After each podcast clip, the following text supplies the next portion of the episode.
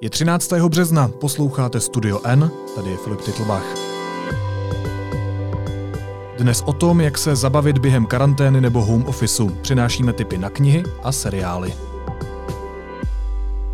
Mimořádná situace ohledně koronaviru vyvolává mezi lidmi strach a paniku. Psycholožka a specialistka na krizové intervence Daniela Vodáčková, se kterou jsme v deníku N pořídili rozhovor, radí, že je důležité zůstat v dobrém kontaktu se svými lidmi. Telefonovat si, být v kontaktu s rodinou, vědět o sobě s přátelema mm-hmm. a tak dále a tak dále. Myslím si, že to jsou všechno takové jako podpůrné mechanismy. Samozřejmě, že takový relaxační cvičení a meditační cvičení a takový jako způsob dobrýho kontaktu se sebou je určitě něco, co pomáhá v ledas jaký těžký chvíli a já si myslím, že všechny jako způsoby, který eh, člověk má, aby si pomohl a fungují mu, tak je fajn, když je zapojí. Pokud patříte k lidem, kteří milují právě seriály nebo mají rádi knihy, tak právě pro vás přinášíme doporučení, co sledovat nebo co číst. Začínáme s redakčními typy. Ve studiu je šéf-redaktor deníku N. Pavel Tomášek. Pavle, ahoj, vítej. Ahoj. Ty už jsi jeden z mála lidí, kteří zbyli v naší redakci a ještě není na home officeu. Chystáš se?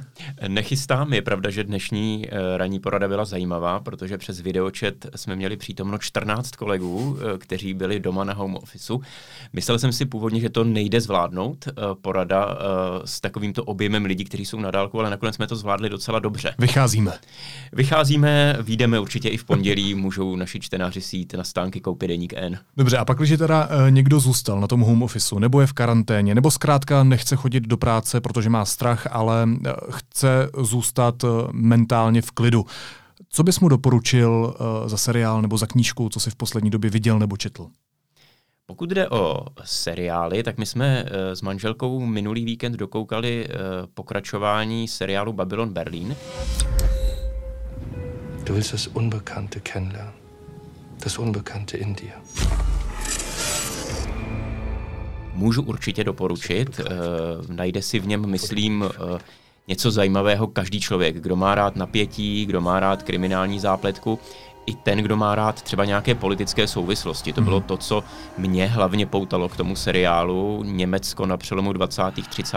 let. Pro mě fascinující sledovat situaci, kdy demokracie je vlastně ohrožena těmi extrémními politickými silami, jak zleva, tak zprava, a jak se vlastně ocitá ve zcela nehratelné situaci, mhm. když uh, posilují extrémy na obou stranách a vlastně oba tyto póly, které se jinak nemají uh, rády, tak mají jednoho společného nepřítele a to je to demokratické uspořádání.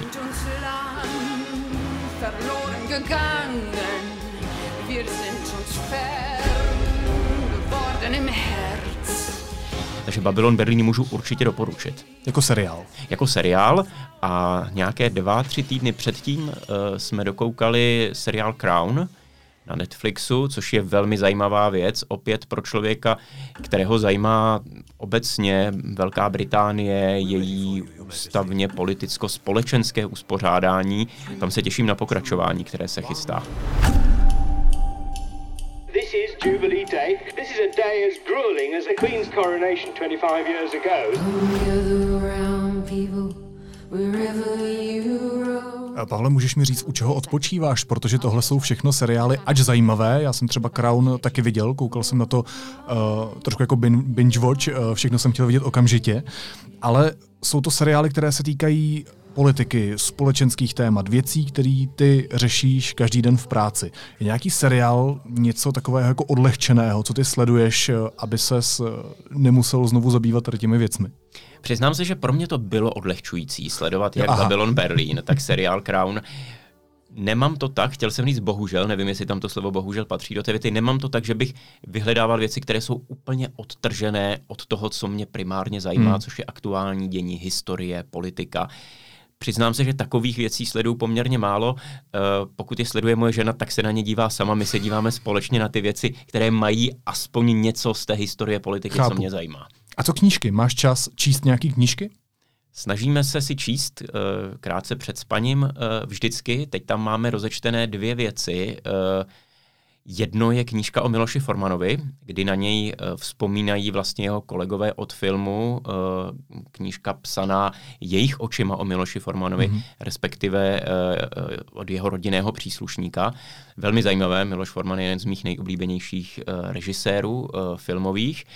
Druhá věc, kterou mám rozečtenou, je kniha Pavla Kosatíka 100 výroků Václava Havla. On si vždycky vybere jeden a rozepíše vlastně jeho souvislosti, pokusí se vysvětlit, eh, co tím bylo míněno, eh, v jakých souvislostech byla věc napsána či vyřčena. Jsem si každým dnem jistější, že by vůbec neškodilo, kdybychom udělali něco pro to, aby tu a tam přece jen zvítězila pravda a láska nad lží a nenávistí. Takže to je druhá knížka, kterou teď mám rozečtenou na nočním stolku. Takže i tady zůstáváš u témat, která se týkají i těch seriálů, které jsi zmínil. Vlastně máš pravdu, že je to, že potvrzuje se to, co jsem ti říkal. Pavel Tomášek, šéf doktor Deníku N. Pavle, díky moc. Díky za pozvání. A ve studiu je teď se svým typem naše grafička, grafička deníku N. Marcela Šnejberková. Marcelo, ahoj, čau. Ahoj, Filipe. Ty jsi přišla taky se svým typem, který je uh, trochu jiný než typy ostatních. No, e, já jsem se těšila na festival Jeden svět. Až naprší a uschne. Na který jsem neměla původně čas kvůli práci, ale protože se nám změnila situace, tak i Jeden svět se rozhodl streamovat svoje filmy jako skrz web a e, na to se těším. Jeden svět. Festival dokumentárních filmů o lidských právech normálně ty filmy nemůžu zhlídnout online a když to takhle poskytli, tak já se na něco podívám. To znamená, že když si člověk zapne web jednoho světa, tak si prakticky může pustit jakýkoliv snímek za pár desítek korun a podívat se na něj místo v kině. Nevím, jestli jsou přístupný všechny, ale rozhodně skrz svůj web zprostředkovali skrz DaFilms jako uh, za 60 korun třeba. A kdyby se sama měla vybrat nějaký film, který tě tam zaujal? No, já jsem se hodně těšila na film Země medu.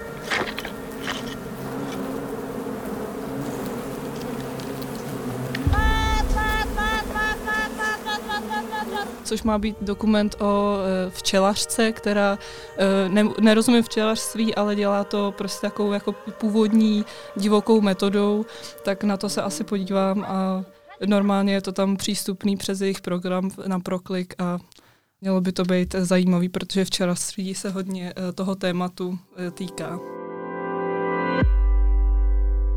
S dalším doporučením je ve studiu redaktorka Adéla Skoupá.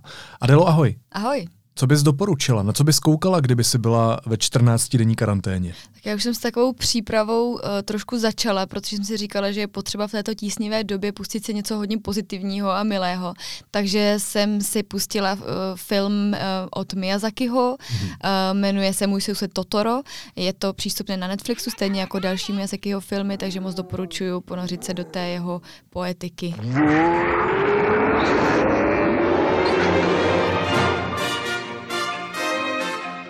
はとてもすごいニュースがあるんです。メイがお化けのトトロに出会いました。私は自分も会えたらいいなと思っています。Je to taková hezká pohádka pro děti i pro dospělí o tom, jak se vlastně rodina s dvěma dcerami přestěhuje eh, k lesu, kde eh, bydlí krásný lesní duch a oni se s ním ty holčičky kamarádí a opravdu doporučuji. Adelo, my jsme se tady většinou vlastně bavili o filmech, seriálech, knížkách, ale teď mě tak napadá, hraješ třeba deskové hry? Občas ano, třeba i s jedním z našich kolegů, s Filipem Zajíčkem, hrajeme hru Diplomacie, mm-hmm. pro kterou je potřeba zhruba 5-6 hráčů, takže vlastně to... Takže v pohodě, protože máme zakázáno schromáždění uh, nad 30 lidí. Přesně tak, uh, ale jako je tam docela i úzký kontakt, protože si ty lidi musí mezi sebou domlouvat na strategii a tak. Takže, takže úplně nedoporučujeme. Doporučuji, aby ten kontakt byl trošku vzdálenější. Já doporučuji deskovou hru Mysterium, kterou jsme si koupili nedávno. A je to taková hra, kde jeden z hráčů hraje za ducha, dva další hráči hrají za média. A cílem té hry je zjistit, uh, kdo, čím a kde zabil toho ducha. Hi, this is Nathan from Teach the Table, and today I'm teaching you how to play Mysterium. Set in the 1920s, most players will represent psychics who've gathered to perform a seance. A nemusíte být ani moc blízko u sebe. A je to velmi zajímavý, je to uh, taková fantazijní hra, kde musíte používat hodně mozek a zjišťovat podle kartiček, na které jsou namalované, já bych to snad přirovnal až k Dalímu, uh, různé výjevy, uh, které sedí s těmi kartičkami, které vy musíte vybrat. Mm-hmm. Možná si ten návod přečtěte, protože takhle jste to určitě vůbec nepochopili. Ale ještě když mluvíš o těch duších, tak mě napadla desková hra Duch. A to je mm-hmm. zase vhodný třeba i pro děti, protože je to hodně na postřeh a jsou tam takové různé figurky a ty musíš uh, podle kartiček poznat, jestli máš prostě chytnout ducha nebo křeslo nebo flašku. Teda flašku samozřejmě myslím jako tu figurku. Vedle Adély Skoupé sedí ještě náš ekonomický redaktor Michal Tomeš. Michale, ahoj. Ahoj Filipe. Když jsme u těch her, ty asi moc nehraješ deskovky, jak jsem pochopil, když jsme se bavili. Uh, jenom ve výjimečných situacích, typicky s rodinou, ale jsou to takový ty úplně klasiky jako Scrabble aktivity, takže v tomhle nejsem moc nápaditý ale hraješ počítačové hry. No, e, v tom jsem naopak velmi nápaditý, protože hraju hry, které skoro nikdo jiný nehraje, nebo nezná moc lidí. Já jsem totiž e, hrozně zatížený simulátorama. Mm-hmm. Všeho možného typu. A z toho nejbizarnější jsou asi letecký simulátory. Právě na případ karantény je to naprosto skvělý, protože ten simulátor, co mám, tak je vlastně v reálném čase takže když mám hodně času, což se mi teda dlouho nestalo, tak si prostě zapnu let z Prahy do New Yorku a tak se tak jako kochám těch 8 hodin. A když mě to nebaví, tak si jdu lehnout, pak se probudím. A, Takže pouštíš autopilota mezi tím, jo? No jasně, samozřejmě, jako ty letadla tam jsou naprosto věrnou kopií reálného kokpitu, takže jako s malou rezervou můžu říct, že bych asi dokázal přistát v Boeingu, ale snad to nebudu nikdy to potřebovat. to je dobrý vědět, no. A uh, když říkáš, že to je v reálném čase, tak je to i v reálném čase, kdy ta letadla opravdu vzlétají uh, z těch ramp? E, takhle jako přímo, přímo kopie letových plánů tam není. Jsou samozřejmě nadšenci, kteří si třeba zjistí, kdy v jaký čas vylítá určitý letadlo a prostě tu jeho trasu, Podle ten flight čas, radaru. Přesně tak, kopírou, ale běžně si tam můžeš nastavit reálný počasí, který v té dané destinaci je, takže si tím mění přesně podle toho, jak se mění ve skutečnosti. Jak se tahle konkrétní hra jmenuje? Jsou dvě, jsou dva takový týmy, který spolu zápasejí. Ta jedna je Microsoft Flight Simulator a druhá je Explain. A teďka právě bude vycházet nová verze toho Microsoft Flight Simulatoru. A tak na to se těším, jestli mi to rozjede počítač. Už, se, už ti spadlo nějaký letadlo? Jo, kolikrát. Aha, to je taky dobrý vidět, Adelo. Dobře, ale tím jsem si ještě vzpomněla, teda najdu deskovku, můžu ještě přidat? No jasně. Uh, jmenuje se Studená válka a to je opravdu na dlouhé zimní, teďka už teda vlastně jarní nebo jakoby karanténové večery a klidně i dopoledne nebo odpoledne. A je to jenom pro dva hráče, takže ideální prostě do karantény ve dvou. A hrajete tam proti sobě jako mocnosti, prostě sovětský svaz a Evropa, Amerika. Amerika, přesně tak. Takže nevím, co k tomu mám ještě říct. Takže prostě bojovky jsou taky super. Přesně tak. Já mimochodem doporučuji z bojových deskových her ještě hru Sight, kterou jsme hráli v minulých měsících hodně. Je to hra, uh, tam je samozřejmě lepší, když je vás víc, ale jde to hrát i ve dvou nebo ve třech. A nebo hra Risk, Eh, kde máte před sebou mapu světa a různé šipky a s těmi zkrátka bojujete. Takže i bojové deskové hry jsou na ty karanténní večery, jak to Adela Skoupá nazvala, taky super. Adela Skoupá, Michal Tomeš, díky moc. Taky děkujem. A abychom nekončili rozjuchaně a nebyli pořád jenom pozitivní, tak eh, je ve studiu taky vedoucí kulturní rubriky Ivan Adamovič. Ivane, ahoj. Ahoj. S jakým typem si přišel ty? Co by si přečetl ty, kdyby si byl 14 dní v karanténě? No, mě na tom zaujalo na tý, eh, právě na té karanténě ta, ta karanténnost té situace. Eh, on není eh, jenom zajímavý, že se tady šíří nějaký virus, který některý lidi může zabít, ale to, že, to, že nutí lidi se nescházet s jinýma lidma. A tady tu situaci my už známe dlouho, už od středověku, a literárně to krásně zpracoval Boccaccio ve slavné knize Decameron, protože ta je právě o tom, že zuří ves, všude kolem morová epidemie a pár lidí se sejde pod jednou střechu a vypráví si příběhy, což mm. je vlastně něco, co teď nezbyde i nám, když jsou teď zavřené ty knihovny, tak si musíme dolovat z hlavy vlastní příběhy. a vyprávět si, akorát se samozřejmě moc nedoporučuje se scházet nějak ve větším počtu, ale já myslím, že těch deset lidí ještě by možná nevadilo. Takže to je jeden typ. Mm. Pak další, další typ je samozřejmě slavná kniha Kmen Andromeda, což je taková sci-fi z někdy ze začátku 70. let, také to bylo sfilmované, tak to je právě to se pojednává o tom, jak eh, sonda kosmická zavleče do jedné vesnice nebo městečka v Americe virus, který vyvraždí celou, celé to místo a zbyde jenom stařec a dítě malé a věci zjišťují, proč zrovna oni, proč mají imunitu vůči tomu. No a možná jako třetí typ eh, má být eh, v tento měsíci časopis Živel věnovaný sci-fi a budoucnosti a tam je zajímavá pojídka od Adama Troje Kastra, která je vyprávěná z pozice toho smrtelného viru, který právě vykládá lidem jakou má strategii a vysmívá se těm našim sci-fi příběhům, že ve většině sci-fi filmů to probíhá tak, že se někdo na cizí planetě nakazí, nějaký kosmonaut virem, přijde do rakety a už v té raketě začne mutovat do něčeho nehezkého a sliského a chapadlovitého, no tak chytrý virus by samozřejmě tohle nikdy neudělal. Ten by měl náležitě dlouhou inkubační dobu, aby ta raketa stihla doletět na Zemi a teprve na Zemi se všichni ti lidé promění něco sliského a chapadlovitého. Ještě mě napadá čtvrtý typ. Eh, pokud chcete oprášit eh, povinnou literaturu k maturitě, tak Karel Čapek a Bílá nemoc. Taky, dá se říct. No. To, to chytili i ti nejvyšší, kteří si mysleli, že to, že jsou jakoby nějak nad obyčejnými lidmi a i teď v reálu s údivem shledáváme, že manželka francouzského premiéra nebo tamhle zase slavný herec v Americe prostě nevyhýbá se to nikomu. To jsou typy vedoucího kulturní rubriky deníku N Ivana Adamoviče. Ivane, díky moc. Taky díky. Následuje krátká reklamní pauza. Za 15 sekund jsme zpátky.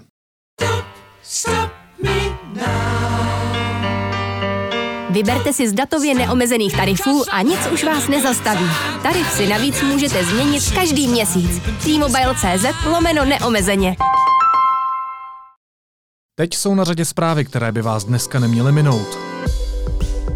Cizinci nesmí od 16. března vstoupit na území České republiky a Češi nesmějí ze země vycestovat. Výjimky budou pro dojíždějící do 50 kilometrů, musí mít ale potvrzení od zaměstnavatele. Na tiskové konferenci to uvedl ministr vnitra Jan Hamáček. Smí se vrátit i cizinci, kteří v České republice mají povolený pobyt. Šíření koronaviru může být trestným činem. Ministrně spravedlnosti Marie Benešová nemoc zařadila na seznam nakažlivých nemocí. Jejichž vědomé šíření tak může být hodnoceno. Na tiskové konferenci to oznámil premiér Babiš. Kabinet dnes schválil patřičné nařízení vlády. Všichni, kteří se dostali do kontaktu s jedním z prvních nakažených koronavirem v Česku, profesorem z České zemědělské univerzity, vyšli z testů jako zdraví. Bylo to 19 studentů a 15 zaměstnanců školy. Škola to dnes oznámila médiím. Zemřela Dana Zátopková, bylo jí 97 let. Na olympijských hrách získala dvě medaile, zlatou a stříbrnou, a dvakrát byla mistrní Evropy. Byla manželkou Emila Zátopka. Japonsko zaskočil případ muže, který úmyslně roznášel koronavirus. Padesátník se svou diagnózu dozvěděl den poté, co ji oznámili jeho rodičům. Těm pak řekl, že jde šířit virus a zamířil do hospody. Nakazila se od něj nejméně jedna žena. Soud zprostil viny bývalého pražského primátora Hudečka i zbylé radní v kauze prodloužení smluv s vlastníkem práv k Opencard. Verdikt není pravomocný. A fakultní nemocnici v Brně zasáhl kybernetický útok. Všechna oddělení dostala kolem 6. hodiny ráno pokyn vypnout počítače připojené do nemocniční sítě a začal taky platit zákaz chystat pacienty na operace. V dnešní epizodě pokračujeme s tipy na různé seriály, které sledovat, když zůstanete na home office nebo v karanténě. A přišel k nám Šimon Holý, tvůrce popkulturního podcastu Kompot, eh, taky režisér a taky autor zvukového obalu Studia N. Šimone, ahoj, vítej. Ahoj, vítám. Circle, can I see Alana's profile? I'm a full-time model. No. Já jsem byl nedávno hostem eh, v tvém podcastu Kompot, kde jsme se eh, v takové velké panelové diskuzi bavili o reality show Circle, který vydává Netflix. A je to vlastně taková reality show, kde se účastníci ubytovávají v hotelu, každý má svůj vlastní pokoj a dorozumívají se spolu skrze sociální síť, která se právě jmenuje Circle, mají tam různé obrazovky a zásadní na tom je, že ne všichni jsou vlastně praví. Oh this is better than Christmas. To znamená, že si tam dávají falešné fotky, eh, píšou si různé statusy, někdo lže, že je nezadaný a tak dál. A postupně se někteří stávají influencery, postupně se eh, vyhazují eh, z té reality show a takhle to probíhá. Je to docela zábava, je to taková ta reality show na Bing Watch, podívat se prostě na všechno dohromady. What? Get ready for surprising twists. There's one thing that I have been keeping from you. Whoa. Here is a photo of the real me. Shocking reveals.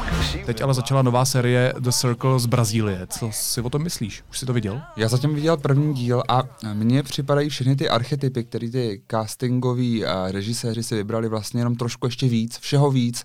Takže když byl někdo extrovertní, tak hmm. Brazilci předvedli ještě někoho extrovertnějšího. Když měl být někdo jako chlapák, tak přišel ještě potetovanější a ještě masivnější ten muž. Vlastně všechno když byl někdo jako gay, víc. tak ještě víc feminější. Uh, přesně tak, jako by vlastně ty stereotypy se vlastně ještě víc utvrdili. Até onde você é capaz de ir para ser popular? Esse é o The Circle, o jogo em que você pode ser quem quiser para ganhar um prêmio de 300 mil reais. Vlastně já se nechám ještě překvapit. Třeba ta nějaká gameplay, ta strategie těch hráčů se bude vyvíjet, protože my jsme si říkali v tom našem podcastu Kompot, že v té uh, britské nebo americké verzi zatím nebylo moc té strategie, že ty hráči byli všichni, nebo hráli strategii buďme milí, mm-hmm. buďme příjemní. Je to taková strategie, co třeba v Česku moc neumíme, buďme milí, buďme prostě všichni přátelé, pojďme se držet a prostě si pomáhat. Tak uh, já bych čekal právě něco takového trošku jako víc zprostřena, že prostě budu bodovat méně, abych vyhrál. Hmm. A to se tam zatím neděje. V čem je tahle reality show podle tebe lepší nebo horší než jiné, které z toho českého prostředí známe, což jsou třeba Vyvolení nebo Big Brother? Uh, to úplně neumím ještě posoudit. Já si fakt myslím, že ten formát se musí vyvíjet, že je teprve velmi nový a hledá si ještě ty hranice. Takže třeba Circle, až se dostane do více zemí a více zemí ho bude zkoušet, tak třeba najdou taky lepší způsoby, jak to udělat. Na mě je problém ten, že se tam musí hodně často říkat něco a pak to ještě vidět znova, to mhm. stejné. A to je trošku retardující pro ten, pro ten uh, nějaký žánr té reality show. Ty si mimochodem teďka jenom říkal Big Brother a vyvolení, tak si vzpomínám, že teďka v souvislosti s koronavirem je docela zábavné, co se děje v německém Big Brotherovi. Je to tak, je to tak? Protože vlastně soutěžící vůbec neví, že se něco takového děje a je dost možné, že to budou jediní přeživší v Německu. Ano, je pravda, že oni zůstávají ve vile a v těch pravidlech je napsáno, že oni nesmí vědět, co se děje kolem nich mm-hmm. a tak ani soutěžící v německé verzi Big Brothera nevědí, že je nějaká uh, krize s koronavirem. Zároveň oni jsou opravdu ochránění, protože tam tak? není šance, ano. aby se dostal ten virus, což je úplně skvělý, takže já vlastně fandím všem, co se teďka hlásí do reality show. Teď je ten čas tam jít do té vily. To je skvělý. Mimochodem, a to mi připomíná, že moje nejoblíbenější reality show vlastně skoro vůbec, Survivor, bohužel v Americe je teď přerušen přerušen natáčení 41. řady Aha. a 42. řady. Právě kvůli tomu, že Survivor se natáčí z velké části už asi sedm řad za sebou na ostrově na Fidži a oni si ten ostrov počují různé televize. A právě se tam tak často mění ty štáby, že tam to, to nějaké nebezpečí, to nakazení těch soutěžících a samotného štábu je tak vysoké, že se právě zastavilo natáčení a tahle reality show. Takže nebude žádná další epizoda. Říká se, nebo takhle, teďka je v televizi 40. řada, o které bych chtěl ještě pak něco víc říct posluchačům a tvého podcastu, protože si myslím, že to je věc, co teď sledovat. Aha. Nicméně se připravuje 41. a 42. Jedna by měla být na podzim tohoto roku, další na jaře a právě zatím by to mohlo výjít, že pokud se to posune o měsíc a půl až dva, tak se to ještě stihne dotočit a rychle dostříhat na ten podzim. Kdyby ne, tak uvidíme, protože by to bylo po prvé za 20 let na obrazovkách CBS, kdyby se neobjevil v prime timeu Survivor. Dobře, Šimone, tak ty už to naznačil, uh, proč o tom chceš mluvit, tak proč bychom měli sledovat v čase karantény uh, hmm. reality show, kterou bychom mohli do češtiny přeložit jako přeživší? Přesně tak. Buď jsme to mohli znát z televize nové jako Kdo přežije, potom jsme to tady měli taky jako Trosečník, hmm. dokonce i v české variantě také se to točilo na ostrově na Fidži, se správně nemýlím. A v Americe se teďka natáčí 40. řada, nebo vysílá, pardon, vysílá 40. řada. Je to 20 let v řadě se vysílá tenhle ten fenomen, je to opravdu nejúspěšnější reality show možná historie. A je zajímavá tím, že tahle řada se jmenuje Winners at War. Uh, jsou tam opravdu vítězové 20 řad z těch 40, nebo z těch 39 uh, už natočených. A soutěží o ještě vyšší hodnotu než obvykle. Místo milion dolarů tentokrát soutěží o 2 miliony dolarů, což už je opravdu hezká částka. A navíc tam soutěží mimo jiné i Sandra, která už vyhrála dvakrát uh, tu celou soutěž. Je to zajímavé právě v tom, jak jsme se bavili o The Circle, že soutěžící ještě nemají moc strategie a hrají pouze na to, kdo je milý. Tak uh, tady se stalo už uh, zhruba kolem té 20. řady, že se začalo postupně dělit ty soutěžící na takzvaný old school a new school, mm-hmm. tedy soutěžící ze starších řad a soutěžící z těch nových.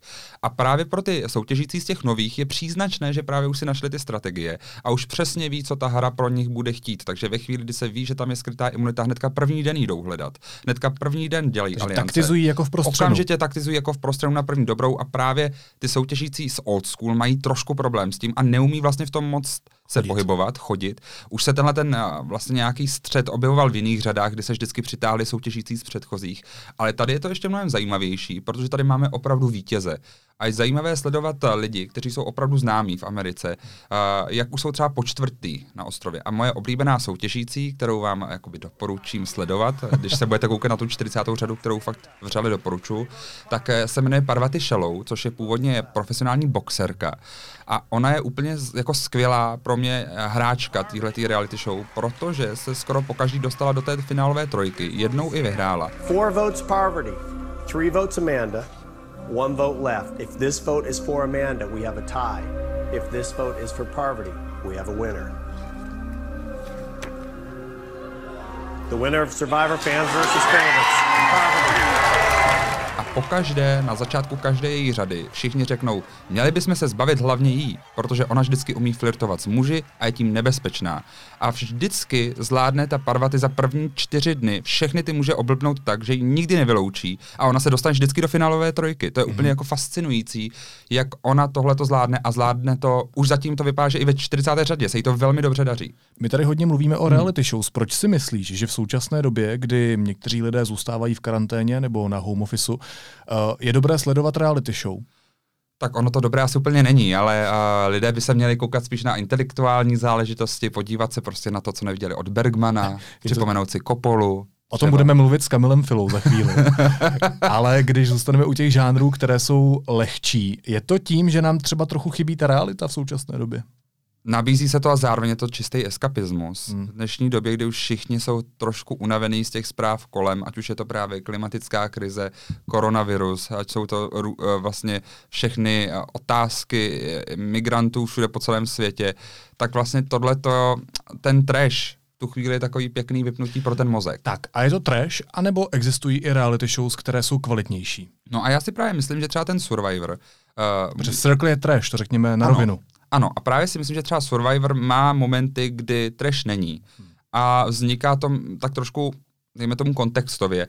Jul, což je takový jeden z těch nejzajímavějších asi vítězů vůbec, který hodně na to šel přes matematiku v rámci té celé své hry a hodně vypočítával pravděpodobnosti, kdo by koho mohl vyloučit a jak. A díky tomu to vyhrál, tak se teďka vrátil do této řady s tím, že kdyby vyhrál ty dva miliony, tak by je chtěl třeba věnovat na léčbu eh, nemoci zvané ALS, eh, kterou trpí manželka jedno ze soutěžících eh, z řady, ve které on byl a ve které on vyhrál. A vlastně už celou dobu tam vlastně propaguje tuhle tu nemoc, že si by se na ní mělo dávat větší pozor. A jsou tam lidé, kteří přináší vlastně různá takováhle témata a hodně zajímavé také je uh, sledovat trošku sociologicky tenhle ten formát, hmm. protože už ve 34 řadě, jestli se nemýlím, jedna ze soutěžících zmínila, že vlastně třeba skryté imunity jsou z 85% podle jedné studie hledané pouze muži. Mm-hmm. A vlastně se potom různí eh, vědci snažili zjistit, proč té reality show?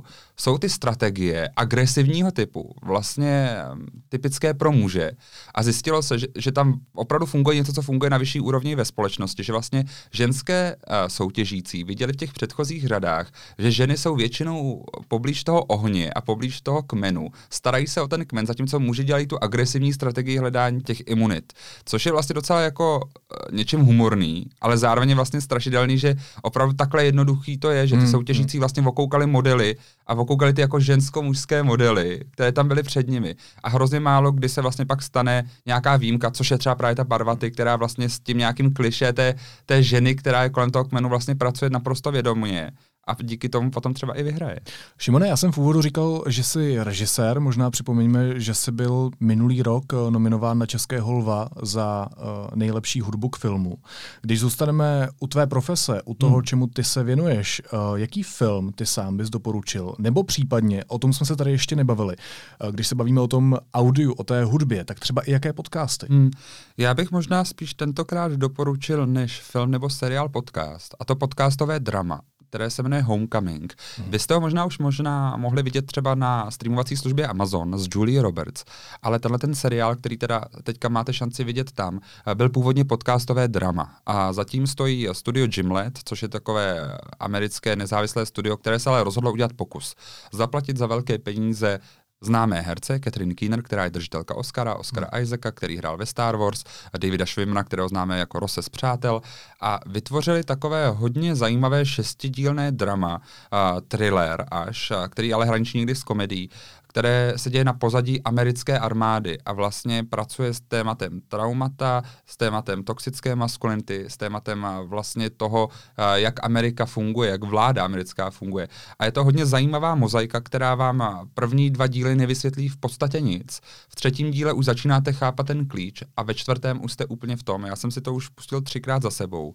Je to pro mě strašně zajímavá věc zvukově, protože míchá diktafon, mobil, reálný prostor, ty herci hrajou opravdu skvěle. Trošku zapomenu na tu druhou řadu. Tam je vidět, že už se to opravdu prodalo Amazonu a začalo se psát scénář a na druhou řadu nebyl moc čas. Ta druhá řada je bídná, ale ta první je opravdu jedna z těch nejzajímavějších věcí, co já jsem vůbec třeba hmm. v audiu slyšel od doby Serial. O kterém se mluvilo jako o nejlepším vůbec hmm. true crime podcastu, který na světě existuje. For the last year, I've spent every working day trying to figure out where a high school kid was for an hour after school one day in 1999. Or if you want to get technical about it, and apparently I do, where a high school kid was for 21 minutes after school one day in 1999. Je to tak a tady si veme, že opravdu hlavní hlas, hlavní roli hraje Catherine Keener, držitelka Oscara. Jasně. Když tě ještě vztáhnu k tomu českému prostředí, bavíme se o podcastech, tak hmm. samozřejmě kromě doporučení pro aktuální informace Studio N pro popkulturu a bizarní věci Tvůj kompot. Uh, slyšel jsi třeba v poslední době nějaký dobrý český podcast, který stojí za to si poslechnout, když teď třeba někdo z nás bude mít 14 dní čas, bude doma? Těch podcastů teď už moc uh, neposlouchám, protože právě uh, všechen čas trávím s The Circle a se Survivorem, takže úplně velmi nevím, jestli ti tohle to hodí jako ta správná odpověď. A co seriály nebo české filmy? Seriály a české filmy, no tak všichni asi sledují teďka zrádce na ČT1. A dokážeš schovat i svoji rodinu, kdy máš jak zmizet, chápeš to? Nezapomeň, kudy se jde domů Jestli máš nějaký starosti, tak nám to říct může. Poznám tě, i když budeš k Zrádci. Říká se o tom, že to je jeden z těch nejlepších počinů, který vůbec uh, veřejnoprávní televize viděla. A já právě to neumím posoudit, protože já chci tohle celý vidět na binge.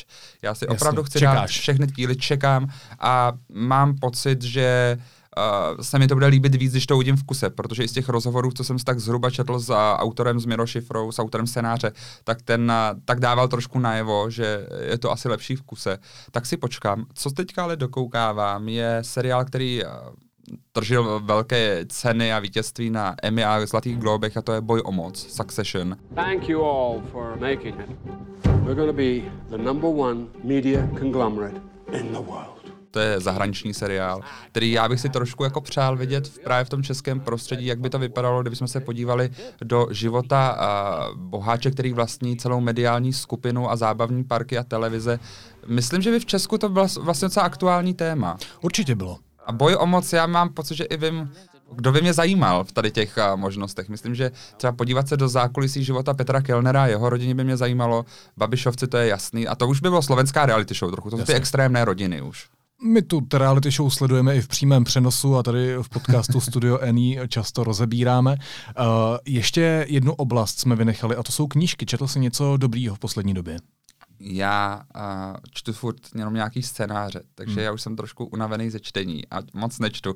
Ale mám připravený, uh, konečně si chci dočíst uh, Andreo a Simona Call Me By Your Name, tu knihu, protože já to jsem je skvělá, já jsem četl. Hmm. Je skvělá. Je skvělá. Tak to, já se na to těším moc. Je skvělejší než film.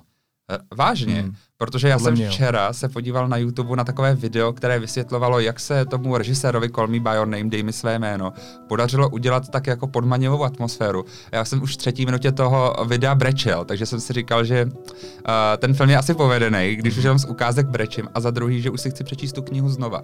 Oh, to see without my eyes.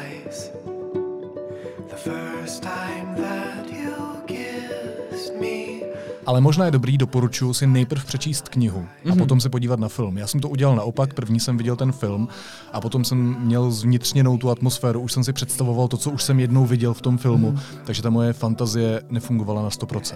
Jasný.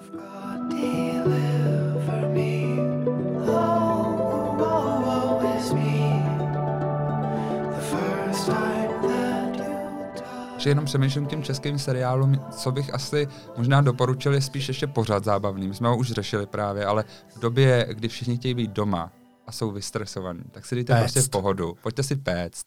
Peče celá země, fenomén, který zachvátil taky českou televizi a diváky, evidentně milion a půl diváků to sleduje, tak se k ní můžete přidat. Ahoj Vašku, co tady Ahoj. děláš? Rozdělu ingredience do dnešního dílu. No prosím tě, že jsi nic neřekl, Ukaž, já ti pomůžu, no, maslíčka, vajíčka. tak vajíčka pěkně Opatrně. dáme, vajíčka sem. sem vajíčka. Váleček, tak. Prostě pokud chcete mít klid, tak se podívejte na to, jak někdo prostě vaří chleba, peče, peče, pardon, peče chleba, peče Pavlov, peče krokambuš.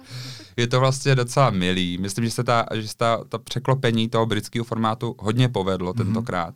A jejich Instagram je hezký, mají velmi povedený web. Peče celá země. Ulala. Když říkáš slovo hezké, tak to si myslím, že nejvíc hmm. vystihuje celou tuhle. Je to reality show, celý tenhle pořad veřejnoprávní televize. Je to reality show, ale takové Protože hodně. na to se tak strašně hezky kouká. Jsou tam nádherný záběry. Je to pravda, je to krásný, je to u zámku, je tam prostě je to v altánku, příroda, je jako... Ale žádná akce skoro. Žádná akce skoro, ale ono právě mám pocit, ty akce kolem nás teďka tolik, že možná taková forma slow TV a reality TV dohromady je vlastně úplně skvělý nápad, že teďka vlastně to tý český vyšlo možná víc, než si ona jako myslela, že jí to vyjde. Říká režisér, tvůrce pořadu Kompot a taky tvůrce našeho zvukového obalu Šimon Holý. Šimone, díky moc, měj se hezky. Taky díky, jednou jsem chtěl být za intelektuála, zase se to nepovedlo. Na chodbě u nás v redakci jsem úplnou náhodou nekecám, potkal filmového kritika Kamila Filu. Kamile, ahoj. Ahoj, to je, když já potkám v termalu úplně náhodou že Bartošku nebo tak, to se stává. No, počkej, a co tady děláš? Já jsem tady jenom přišel uh, odevzdat svoji smlouvu prací, jsem to dlouho neodevzdal, že mám spoustu neproplacených článků. Tak a já jsem si tě rovnou pozval uh, do našeho studia, protože se mi výborně hodíš jako host. Dneska probíráme, co tak sledovat, když člověk třeba na 14 dní zůstane v karanténě nebo na home officeu. Co bys doporučoval, kdybys ty sám zůstal doma, nemohl si jít ven? Co bys tak jako sledoval? No, myslím, že v tu chvíli člověk jako většinou pochopí, že uh, běžná nabídka televizí úplně nestačí samozřejmě. A vlastně začne pohlížet po tom, co nabízejí VOD služby, přičemž v Česku už jako jsou některý rozšířený, tady opravdu jako velmi teďka frčí Netflix pochopitelně, uh, eh, HBO je přístupný už dávno, u těch ostatních je to složitější, že? protože prostě v Americe jede velmi jako Hulu, jede Amazon Prime, prostě jede Apple TV, jako uh, jede Disney Plus, ten si má ještě jako ani nejde zaplatit Hulu, myslím taky ne, nebo je to komplikovanější, jak to, jaký tam dáváte vlastně ty eh, příkazy přes kartu, je to komplikovanější záležitost.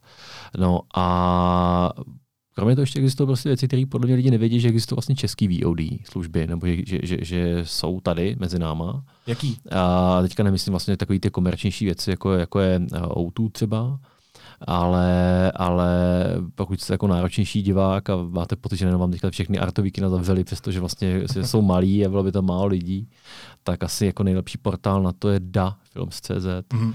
jo, který, uh, když se jako kouknu rychle tak do nabídky, tak co tam máme?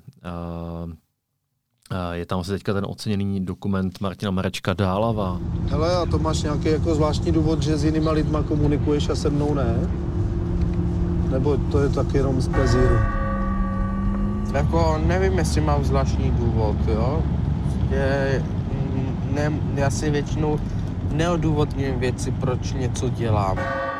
A máte tam v podstatě, ono to původně bylo hodně jako dokumentární, teď je to vlastně čím dál tím víc jako je, i na, i na, na, na hraný filmy pochopitelně, prostě objevují se tam právě takový ty eh, artový hity, typu jako je odložený případ, jo, nebo vítěz z Berlína Touch Me Not, což jako nejde o to, jestli to musíte nebo nemusíte vidět. Je tam i tady, uh, jsou tady vlastně takové věci, které by uh, hodně jako vinou té uprchlické krizi, pochopitelně.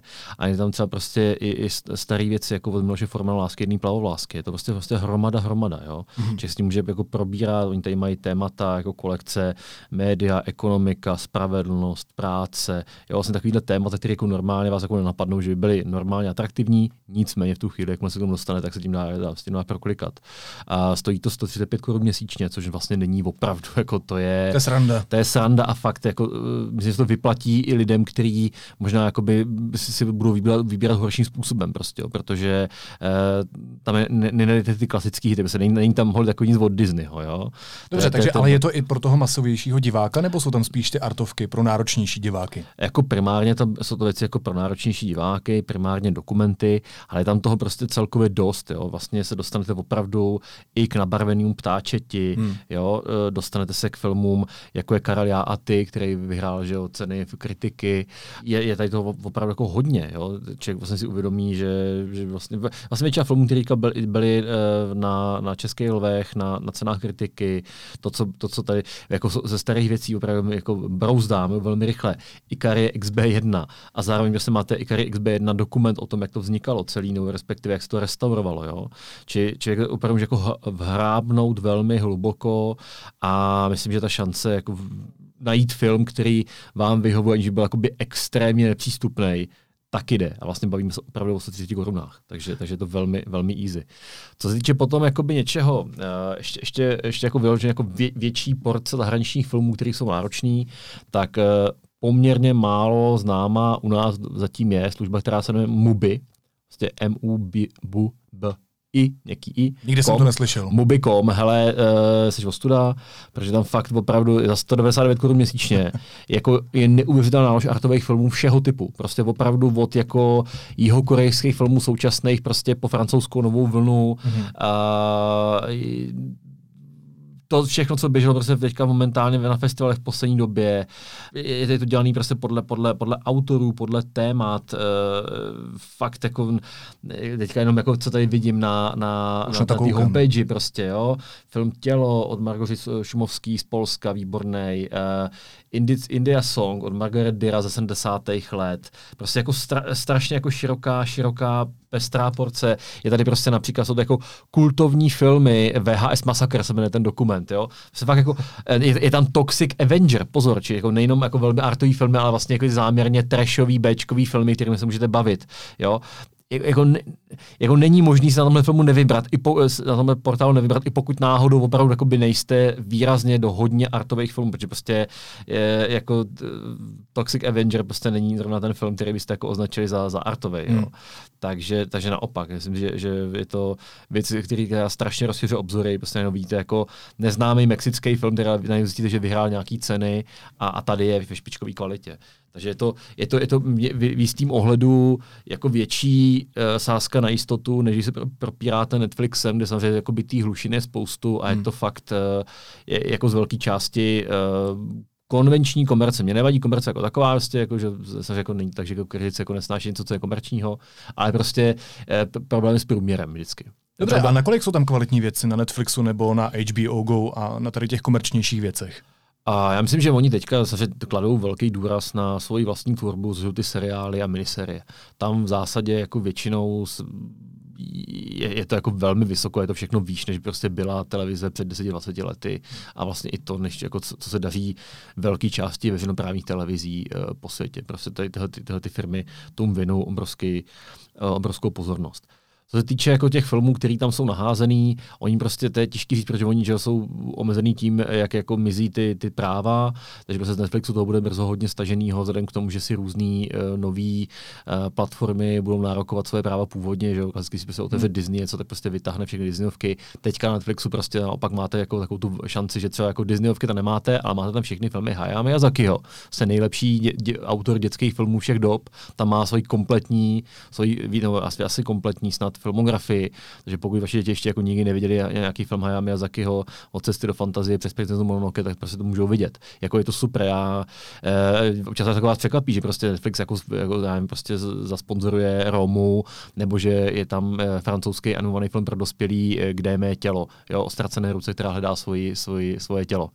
Eh, je tam jako spousta věcí, pochopitelně, prostě ty, ty vlastní produkce, jako ty Uncut Gems třeba, nebo něco takového, jako to není špatný, jo, to prostě to jako, člověk se tam prokliká, ale, ale trávíte s tím dost, jako docela dost času a, a velká část toho je, je prostě jako takový ten průměr. Není to úplně, nejsou to úplně hrozně špatný filmy, to bych jako neřekl, oni jako se snaží držet nějakou takovou jako střední úroveň, aby, aby lidi neodrazovali. Hmm. A mají to samozřejmě dělený prostě tematicky, žánrově a tak dál ale jak, jak všichni prostě víme, ten Netflix vás vlastně zaměstná víc tím, tím, tím sítem, jo, než jako samotným sledováním často. Jasně.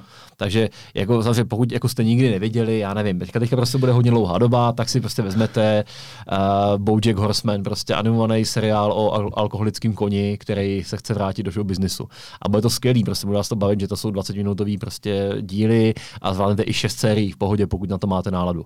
Můžete si prostě vzít, já nevím, 5 sérií nebo kolik teďka má Better Call Saul, jo, prostě pokračování Breaking Bad. Prostě máte fakt šanci být 14 dní, měsíc jako binge s, něčím, s nějaký pořádný binge watch a fakt to jako dá zvládnout. A ty seriály jsou skvělý, jako to nikdo neříká. Jen prostě ty, ta, ta, hraná, ta hraná tvorba, ta, ta, ta, jako opravdu to, co chápeme jako klasický celovečerní film, ta dvouhodinovka, dvě, hmm. dvou a půl hodinovka, je prostě něco, co člověk jako musí si probat. Jasně, teďka máte čas nakoukat čtyřhodinovýho uh, Irčana. Jo, protože fakt to dáte. Prostě teď je ten čas. Teď je ten čas, prostě dá čtyři hodiny u Irčana, vidět Irčana umřít, jako v pořádku. Jo, jako dobrý.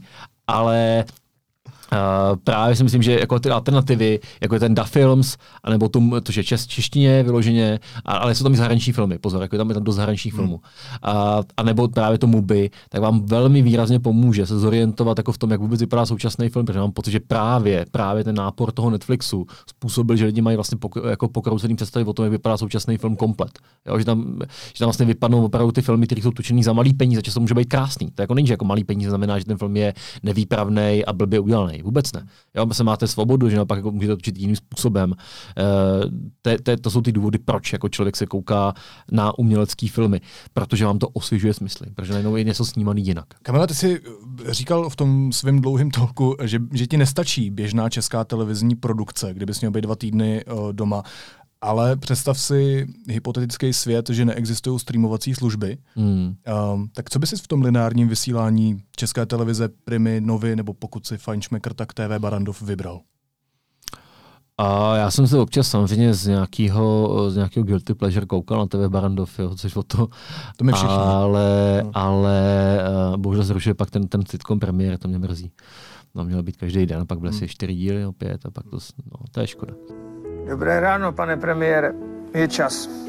Tak nás dneska jmenujou premiér. Ježišmarja, to bude den.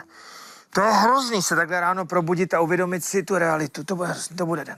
Ne, že to opravdu jako na to nemá David Lynch. Chvilkama, vlastně je fakt jako, t, jako David Lynch teďka má Netflixu krátký film, se opravdu hodně nechytá na, na, na sitcom premiér. Nicméně, teda když to vezmu jako vážně, já jsem opravdu už divák, který vypadl ze sledování televize. To znamená, že já jako vyloženě televizi nemám x let prostě. Jakože nemám televizi. Já prostě chodím do kina nebo se koukám prostě na, na, na počítači na, na filmy. službách. Prostě ne, nekoukám se prostě na televizi. Jako, i, vlastně i když jako se kouknu něco na televizi, toho typu, jako že se kouknu na seriál Most, nebo teďka prostě běží, já nevím, seriál Zrádci hmm. na ČT, tak prostě to vidím vlastně zpětně v tom online vysílání. Dobře, a je to kvůli tomu, že nemáš čas, sám si chceš vybrat, kdy si něco pustíš, nebo jednak, je to kvůli té kvalitě té produkce? Je to kombinace obojího. Je to, je to jednak ten čas, že mi prostě vadí, že, že, že by si musím přisednout komerzovce. Hmm. A prostě jako já nedělám, že bych večer sedl komerzovce. Jako já prostě nemám, nemám tu, nemám, pro mě jako neexistuje prime time v podstatě. Jo. Ten čas jako by není pro mě jako výhodný. A druhá věc je samozřejmě, že opravdu velká část mi toho jako nebaví, i když jsem jako by něco viděl, to většinou prostě vypnu uh, na, to, na tom online prostě během krátké doby. Jako jo, já často jako zpravodaj jsem, že zpravodajství jako ta, ta veřejnoprávní televize dělá dobře, mimochodem, to je jako prostě, není nikdo jiný by takhle dělal, prostě, hmm. jo, můžeme se o tom bavit libovolným způsobem, ale, ale to pokrytí zpravodajské je prostě nejlepší ze všech stanic, co tady jsou. Jo, může se, může se, o tom se cokoliv prostě, líp, jako, líp to nikdo nedělá. Jako, jestli by to šlo dělat jako jinak, to je jiná věc, prostě, ale líp to nikdo nedělá teďka.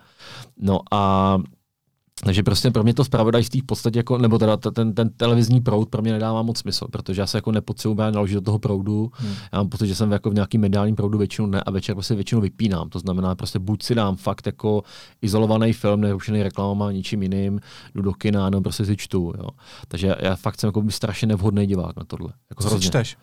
To teď čtu, hele, úplně všechno od prostě jako, nějak, jako nějaký knížek, který spadají do oblasti humanitních věd všeho typu, uh, přes jako nějaký romány různý. Jako, ale, ale jako vybírám si hodně výrazně, jako, že fakt jako netrávím čas jako tím, že bych se jako učítal jako pro potěšení takzvaně. Prostě jako není, není to takové, jako je to prostě to, že, že uh, když vím, že ten mozek je schopný nějaký duševní práce, tak, tak to Takže se vzděláváš spíš, jo. než bys u toho odpočíval. Mm, spíš jo, spíš jo, protože mě, jako, mě to baví, jo, to je prostě to je, jako vzhledem k tomu, že, že jako já prostě předpokládám, že moje práce je prostě tříbit si mozek, jo? být prostě v nějaký, být v obraze, a mít celkově přehled, nebo mít, jako já nevím, bohatší slovní zásobu, když píšu, jo. A se řekl, když člověk mluví, mluví jinak, než když píše, ale prostě to, to psaní člověka, eh, když ty jako čtete dobré věci, dobře napsané věci, tak to díky tomu člověk jako umí líp psát, taky si myslím částečně. Takže pro mě toho to je jako, a není to, že, jako, že na to myslím jako sebevzdělávání, to prostě to je automatický, mě to baví, jako, jo. Kdybych, když prostě něco mě nebaví, tak to odložím. Jako, jo. Kamil, ještě jedna věc je pro tebe typická, to je cvičení. Uh, je to další věc, která je pro tebe důležitá v tom aktivním odpočinku, je to další věc, kterou bys dělal, pokud by si zůstal v dvou týdenní karanténě, dejme no, tomu. jasně, jasně. Jo, tak to je prostě ono, že jo, e, protože a, já mám tendenci, já myslím, že to je tendence spousty lidí, že vlastně ze sebe vnímají, že jsou jakási hlava, která je někam nušená. Jo? Hmm. Banálně řečeno. Pak máte občas jako nějaký pocity v žaludku a pak máte nějaký pocity v oblasti císel. Nic moc nemáte. A myslím, právě jakoby nějaký tělesní cvičení libovolného typu, já prostě se fakt nevysmívám jako fakt ničemu, jestli někdo dělá jako tai chi jogu nebo, nebo cokoliv, nebo prostě jezdí na koni nebo chodí plavat, nebo prostě v mým případě teda zvedá jakoby nějaký železo. A tak eh, je to vyloženě jako cesta, jak navázat vztah sám se sebou. Opravdu že víte, že jste to ty, jako, jo, že, že, víte, že tohle to jste vy, hmm. že to poznáte. Prostě najednou člověk opravdu ví, že jako se cítí někam do konečků prstů, že se cítí sebou, skrz, no. skrz tu páteř, prostě, že cítíte svůj dech. Jo.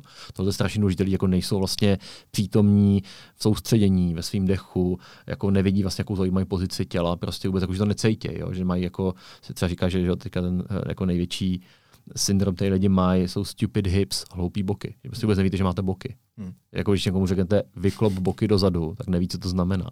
Jo, ale neumí vlastně použít boky, aby se ohnul, že když ohejbají přes záda, ne přes boky. Jo, prostě takové jako, jako banality v hmm. podstatě. Hmm. Takže, a když jako tohle člověk dělá průběžně, tak vlastně jako je fakt na sebe napojený a má jako k sobě nějakou, mm, jak to říct správně, prostě jako, jako ví, kdy je mu dobře, ví, kdy je mu blbě. Což spousta lidí by nepozná, že spousta lidí jako v takovém zvláštním neutrálu, že často jako nepoznají právě, že jim je blbě, jako mm-hmm. se že má třeba jako nějaká nemoc, protože prostě člověk, který jako třeba cvičí často, tak vlastně ví, že mu něco je, že každý den pozoruje jako nějakou změnu hladiny, hladiny energie a podle toho se pak řídí třeba při tom cvičení. Mm-hmm. Jo. Takže to jako, jasně, že bych jako normálně cvičil, akorát si, že to jako nebude jako nějaký jako na samotce Jiří Kájinek tisíc kliků denně. Jo.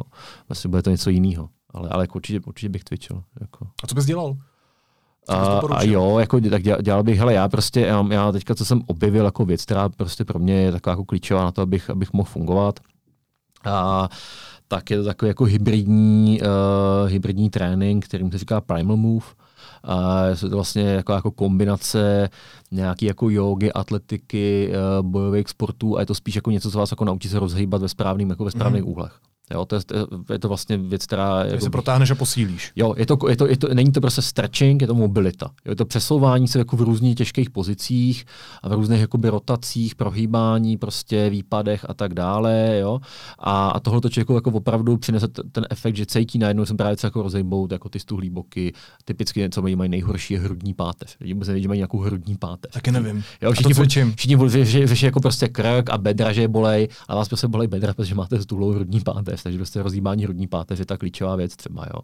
A, a pak samozřejmě pak už může, může přijít nějaký posilování. Já mám doma nějaký dva kettlebelly, taky ty hmm. železní koule a nějakou nakládací jednoručku, nějaký gumičky tam mám jako a, a nějaký kliky. A možná kdybych vlastně teďka, kdybych, kdybych měl hodně času, tak bych se chtěl naučit dřep na noze. Mm-hmm. A, protože jako nadřepováno jako mám hodně, jsem schopný jako zvednout relativně velkou váhu jako s činkou, ale prostě eh, na, dřep na jedné noze, jako vyloženě, že dáš do, dopředu nohu, chytneš za tu nohu dopředu a uděláš s tím dřep, jako takový ten, jo, ten pist, to představit, pist, no. pistol squat, tak to je prostě pro mě jako věc, kterou nemám, tak, ne, prostě nemám to ani tak dokonalou mobilitu, ani ten balans a prostě chtěl bych to mít. O to jsme se včera večer snažili na Joze, teda o takový poloviční dřep, protože jsme dělali židli, takzvanou mm, na jedné noze, druhou jo, jo. máš zapřenou osové stehno jo. a pak teprve děláš nějaký eh, předklon před sebe. Ano. Určitě, to, to, to, tady ten pistol to je ještě o něco pokročilejší věc, takže prostě já třeba dovedu klik na jedné ruce, jo, ale, jako, ale ten zip prostě nemám, protože jsem ho netrénoval nikdy do, důkladně.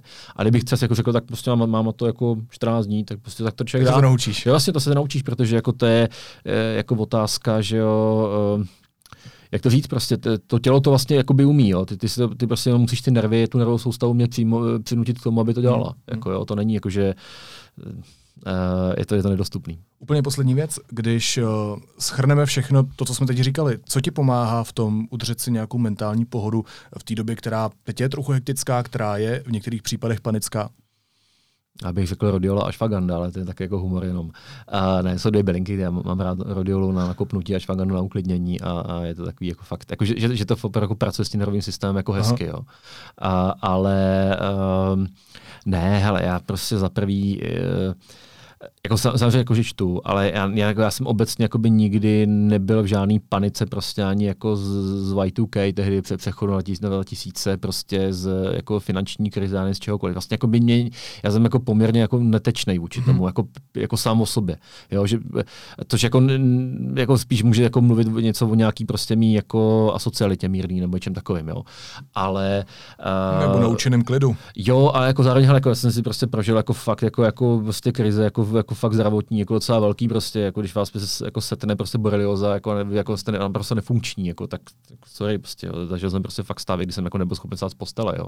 Ale, ale tý, jako tý výrobě epidemie, um, já jako vůči tomu prostě, já, já to beru jako, já to prostě beru jako zastavení, jednoduše řečeno. Prostě to zastavení jako v životě mírný, který, uh, jako se spousta lidí říká, jako, že teďka, tak jako, když jste programátor, to vlastně to prostě nemění, že prostě jako nevycházíte z domu a objednáváte si pizzu. Ale, jako, uh, ale už jako jenom to, že třeba jdu městem, mají tam výrazně méně lidí, to, že vlastně jako vidím jako nějakou mírnou hektičnost, menší, menší hektičnost, to, že vidím, že ty lidi vlastně jako dodržují větší distanc, hmm že se k sobě ale jako nechovají úplně jako by hnusně, spíš jako, mně to přijde, přijde jako spíš takové jako nově uvědomování si vlastního prostoru. Eh, Mně přijde to, spíš jako odměřenost, taková no, nepříjemná. Ale jako, já se zase, zase, zase jako, ještě jsem jako neznamenal takovou jako, jako, jako, paniku nebo prostě ten, ten, ten děs, jo. Jako z toho, co teda zatím mám, tak Včera ne, jsem měl tramvají, týpek mm. za mnou si pčíknul, půlka mm. tramvaje šla to je horší, to je horší, to je horší, no, tomu rozumím. Jo, jako tady, tady ten strach tam pochopitelně je, ale Hele, jako opravdu, jako to, že se lidi naučí mít, mít ruce, je super. Jo, to je skvělé. Protože eh, my se jako, jako, jako strašná banalita. A že já jsem jako, jako dítě vyrůstal na zdravotním středisku s našimi hmm. jako doktorama a, a, takže jako pro mě bylo jako naučit se čistit si zuby a mít si ruce, jako, že bylo v pořádku. Já jsem jako jsem šokovaný, jako lidí, lidí fakt jako by neumí čistit zuby, aby se nepoškodovali sklovinu. Mm. A kolik lidí se neumí mít ruce, aby opravdu zasáhli ty oblasti, které musí, že jako mm. nevědí, že jako něco pod tam má, že tohle je v zápěstí, jako někdo řekne, Jasně, já jsem jako objevil, já jsem teďka objevil razítko z, z Loňska z, jako z koncertu, jo, a e, jako, že dobrý, jako, jako, je to super, ale, ale prostě, že se vlastně, ale, ale jako spousta lidí jako neví, co to je mít si ruce. Jako, a to zjistějí, prostě, že, že, že, to je prostě zhruba, já nevím, 6 nebo 8 pohybů, který musíte použít. Třeba 20 sekund, 30 sekund, jo, že, jo, že to není, nebo pláchneš. Že to není jen tak, jo. takže to si myslím, že, že jako nějaký podobě hroz, hrozně zvyšuje eh, jako nějaký bezpečí, jako obecně, protože to, to, jako to pak že se sníží později jako žloutenka a nevím co všechno, jo, protože máme spoustu chorob běžně i, i předtím. Akorát teďka ten koronavirus prostě je ten jako zvláštní v tom, jak to má tu, tu dlouhou inkubační dobu a, a tím pádem to člověk jako nutí právě jako k té obezřetnosti, že to, ne, hmm. že to nemá tu, to je na tom jako zajímavý, jak to vlastně nemá ta, ta epidemie tu, tu efektnost nebo spektakulárnost jako v tom, že prostě, že není to, není to ebola, není to jako, krvácet okamžitě jasně, prostě umíráte, jasně. jo. Tak eh, tady, jak je to pomalinký, tak vlastně to člověka nutí jako fakt nějakému zamyšlení. Pro mě to jako nemá vlastně žádný jiný efekt. Chápu prostě, že se můžeme bavit o nějakým jako hospodářským jako důsledku, a že ta kultura bude na tom prostě bytá a spousta jako jiných oborů, nebo jako kultura, ta kultura cítí teďka hned, mm. ty ostatní to budou cítit později, protože ty dodavatelské vztahy, že jak, jak se ty, ty týdny rozvolnějí, tak to, tak, to, tak, to, tak to bude hrozný. Jako to, jako bude to náročný. Ale prostě zároveň nás takoby nějakou, nějak jako učí tomu, že, že, že ta hektičnost, ve kterých jsme byli, jako v něčem prostě ne, jako ne, není nutná. Prostě v něčem ne, jo. Takže, takže ten návrat zpět prostě nás může, jako vrát, nás může dostat k tomu, že o tom budeme líp přemýšlet. Takže je to čas, kdy se člověk může zastavit. Jo, já to prostě, ne, ne že prostě, není to prostě španělská chřipka, není to jako morová rána, prostě jako neumře prostě půlka světa. A musím se jenom být jako samozřejmě ohleduplní prostě jako fakt jako ke starým a nemoцím lidem, jako kvůli tomu, ale, ale jinak si myslím, že to je jako, jak je teďka ten vtip prostě z, toho baru, jak ten koronavirus říká, já jsem hipster prostě a zvyšenou povědomí o tom, co, co, to je veřejné zdraví, tak to je přesně ono prostě, jo, že vlastně já nechci jako zabíjet úplně, já chci zvyšovat povědomí o veřejném zdraví. Tak to je, to myslím, že jako jedna z věcí, která nám může pomoct takhle chápat nemoc. Jo? Nechápe prostě nemoc jako, jako, jako nějaký trest boží, hmm. jako prostě, nebo jako nějakou, nějaký nutný přírodní zákon. Prostě, jo?